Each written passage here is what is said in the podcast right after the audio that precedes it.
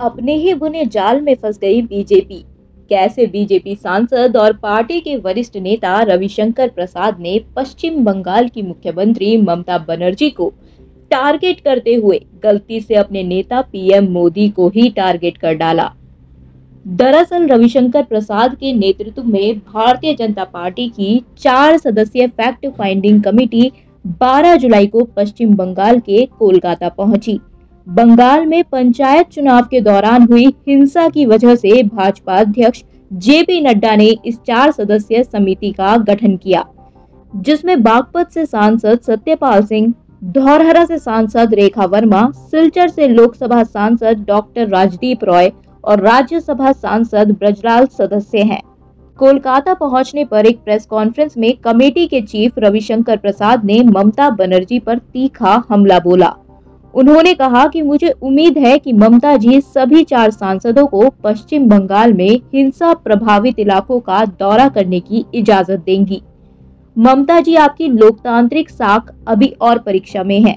हम संसद के वरिष्ठ सदस्य हैं और हमें इन क्षेत्रों का दौरा करने और सच्चाई देखने का अधिकार है। आगे रविशंकर प्रसाद ने उत्तर प्रदेश का हवाला देते हुए कहा कि वहाँ लोकल बॉडी इलेक्शन में बीजेपी ने क्लीन स्वीप किया। लेकिन राज्य भर में हिंसा की शायद ही कोई घटना हुई। तो फिर पश्चिम बंगाल में ऐसा क्यों है? यहाँ कल भी वोटों की गिनती के दौरान किसी को मार दिया गया था। इलेक्टेड रिप्रेजेंटेटिव से तो कहा गया कि वो टीएमसी में शामिल हो, वरना उन्हें सर्टिफिकेट नहीं दिया जाएगा।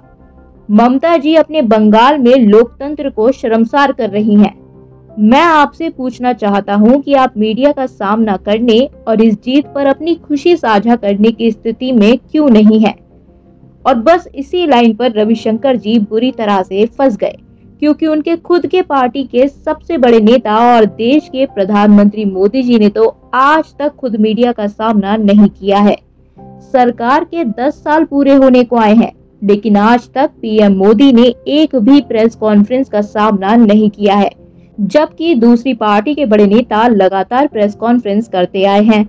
चाहे वो कांग्रेस से राहुल गांधी हो या दिल्ली के मुख्यमंत्री अरविंद केजरीवाल, या फिर खुद ममता बनर्जी ही, जिन पर रविशंकर प्रेस का सामना न करने का इल्ज़ाम लगा रहे थे। हाल ही में अमेरिका में पीएम मोदी और राष्ट्रपति जो बाइडेन की प्रेस कॉन्फ्रेंस के दौरान क्या घटना घटी थी, ये तो आपको याद ही होगा।